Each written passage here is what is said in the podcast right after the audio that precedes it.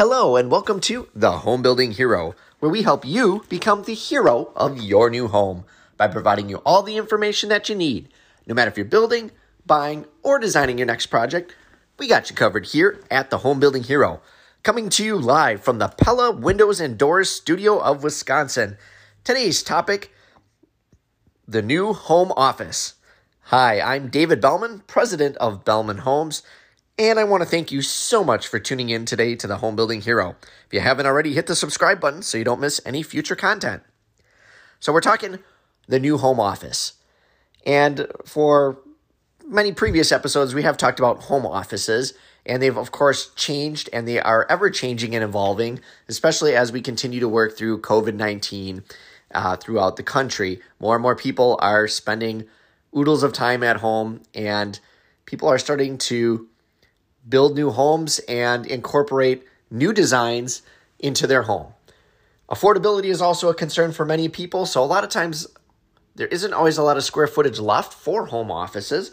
So we're starting to see some new concepts come out, and I think they're going to be fairly popular, not only in traditional homes, but we are doing a lot of these already in our condominiums in smaller spaces and the not typical home offices that you typically would see.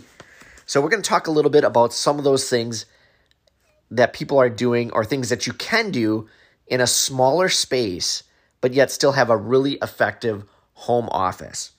And mainly for building new homes is where we're talking about this in particular. Some call it the pocket office, but it's not your typical, you know, 12 by 11, you know, den or dining room that has now become an office. This is talking about taking a space that's perhaps smaller. You can do home offices in a very small space. You could have a six foot by four foot area, and that could actually be a home office. You could put a desk in there and a light and and get work done. Now, is that going to be something that you want to spend all your day in? Probably not. But there are some neat ways that you can incorporate home offices into your plan without bursting your budget. And here's here's a, a concept that I think is pretty cool. If you can take a room and make it eight feet wide at a minimum, if you can have an eight foot wide room, the length can be whatever it needs to be. Maybe it's eight feet by eight feet, or ideally, if it's eight by 10, that would be great. But you can get a lot of things in a space like that. And you can really start to make it pretty interesting. So, in an eight foot wide space, you could have a really nice desk along the majority of a wall you know, think of the longer wall. Let's say you have an 8 by 10 room, that 10 foot wall, that could all be desk. So you have a knee space and then you have storage cabinets underneath. And then up above, you can either do floating shelves or else maybe have one upper cabinet and some floating shelves where you can store things. So you've got a great place now to, you know, not only work on your computer, but you've got all sorts of desk space so you can lay out documents and files. At the end of the room on the outside wall, you have a nice big bright window so you still can get that natural light in. And then you load the room up with lots of bright LED lights, perhaps even a ceiling fan just to move the air around a little bit. And then if you really want to start to take it to the next level, you can do some other really cool things like, um, you know, putting in some upgraded electrical. Certainly, a Wi-Fi booster would probably be on the top of the list, but you could also do some uh, USB charging outlet. So instead of the traditional outlet, they also have the port for your USB devices, so you can charge up your your iPhone or your smartphone and your tablet, and uh, potentially even putting in an additional data jack in the room, just so that in case you need to uh, have a hardwire, get a really strong connection, you would want to do that as well. Now, with the other side of the room, you have some flexibility because if you're going to make it eight feet wide, that desk area is only going to take up two feet. You're going to need three feet for walkway, and you're still going to have a couple feet for something else. So you could do a multitude of things there. That could be another workstation if you need to lay out bigger documents. You could have it as a little beverage center. So you could put in a under cabinet refrigerator with your favorite drinks, energy drinks, sodas, waters, whatever. Maybe have a little coffee maker on top. Um, additionally, you could put a TV up there. So if you just want to have the news on, uh, maybe watch your stocks and different things, you can do that there. Or you could also have a sitting area. You could put a sofa there and have somewhere to sit. So if you're sitting down to read something, um, or you want to relax, or even if you know you're on a phone call and you're at home, you don't necessarily need to, you know, be sitting in an office chair to do that. You could be doing that on the comfort of a, a comfy chair or sofa. The other thing you could do is just put a chair in the corner with a nice reading lamp, and you've got another area where you can sit and and read, or again for phone calls and things, it's a nice space, more a little bit more comfortable, a little bit more casual to sit in. So there's lots of things that you can do there. Additionally, if you have this room and it's put on an outside wall, there's nothing stopping you from putting a door to the exterior. So if you occasionally do have visitors from your home business, you now have a door that they can come into without traipsing through the whole rest of your home. And again, that's another nice feature to have. And it gives you a lot of flexibility in that room. Happy clients, more profits, less stress. That's a trifecta of the construction business. We all want that, right? Well, after working and talking with hundreds of home builders and remodelers over the past two years, BuildBook has discovered the one common ingredient that determines the success of your construction business the client experience. And we're not talking about just during a project. A client's experience goes from their first impression to their final payment and everything in between. And if you drop the ball anywhere in that journey, things can get super messy, super quick. BuildBook has developed the first of its kind platform that focuses on helping you deliver throughout the client journey, the one thing standing between you and achieving the trifecta of construction. It starts with marketing tools to attract the right leads, add in sales tools so you can win the best projects, and finish with project tools that knock your clients' socks off. Marketing, sales, and project tools all rolled into one simple yet powerful platform designed to give you and your business an unfair advantage. If you're looking for happier clients, more profits, and less stress, head on over to buildbook.co now and try it for free yourself. That's buildbook.co. And if you let them know you heard about them on the Home Building Hero podcast, they'll send you a free swag pack. So there's a lot of things you can do with these smaller spaces. Now, ideally, like I said, eight foot would be ideal from a minimum width, just because then you can, you know, put things on both sides of the room, and it doesn't feel like you're locked into a hallway.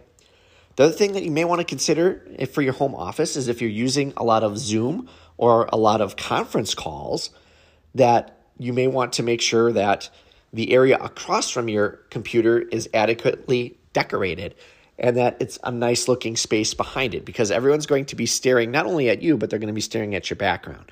So if you do have that coffee bar or something like we talked about, you know, you want to make sure that looks nice and is attractive, or if you put a nice sofa in a picture there, you know, people are going to see that background pretty often. So you do need to consider, you know, if you are doing Zooms or conference calls in your new home office and you want to decorate it appropriately.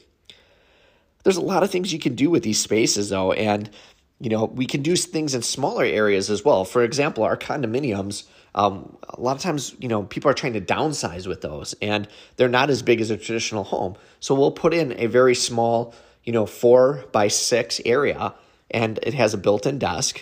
And, you know, mainly that's the purpose of it is you use that desk for doing your work at home, paying your bills, uh, whatever you need to do there. And it kind of keeps it out of your bedroom or keeps it out of the kitchen uh, keeps the clutter away. But it's just a small space where you can, you know, do some light work. And, and especially in a condo, you probably have most of your buyers and most of the people that are looking at these type of homes probably don't work full time from the house anymore. And so they just want an area where they can do a little bit of work. Um, maybe they work part time, and you don't need such a big space. But you can get what by with a lot smaller area than you would think. And we're seeing a lot more of these pop up offices coming into the market. And they're definitely you know, very important for people. These are also places that you can have for your children. You can do a very similar concept out of the same size space. Now, the use would be different. For example, in a children's study room, if they're doing a lot of homeschooling, they're probably going to need that computer, um, or they're going to need, you know, a place for their tablet. Um, I know my daughter at her school gets uh, tablets uh, and does most of her work on a tablet. So she can video conference from there and go into the apps and things like that. So you're going to need a nice desk space again. but you're also probably going to need an area for them to uh, have a nice work surface. And in case they have a project that they're going to do, um, they've got to pull out, you know, several documents or they have uh, to do some drawing work. They can pull that out and have a nice flat surface. Now, in there, the room is going to be a little different because they're, they're kids. So you may need to use some of that additional space, maybe for a music instrument. And you're going to want to potentially soundproof the room then um, unless uh, you really love your children's music uh, and want to hear it throughout the house, uh, you may want to soundproof those walls and then put potentially a door there so that you can close it off for privacy.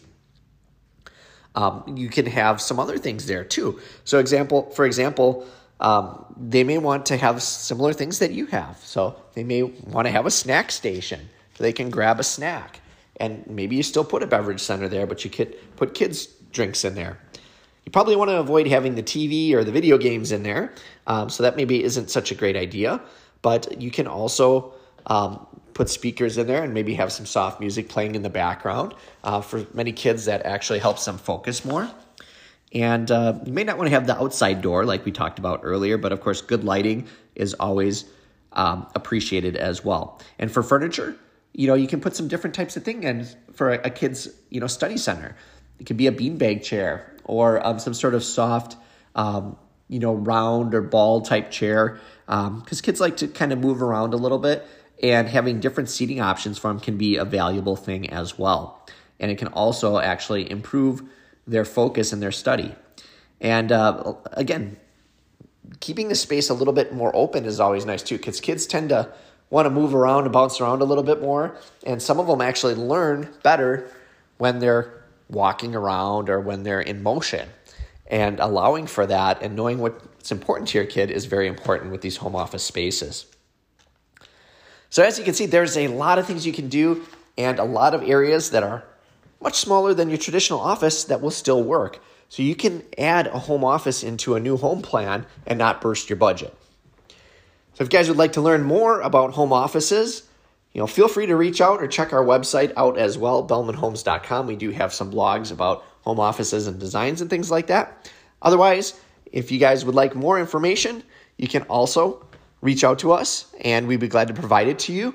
You can email us homebuildinghero at yahoo.com or you can reach out to us on Twitter at building underscore hero. Once again, I'm David Belman, president of Belman Homes, coming to you from the Pella Windows and Doors studios of Wisconsin. And I want to thank you so much for tuning into the Home Building Hero, and we'll catch you next time.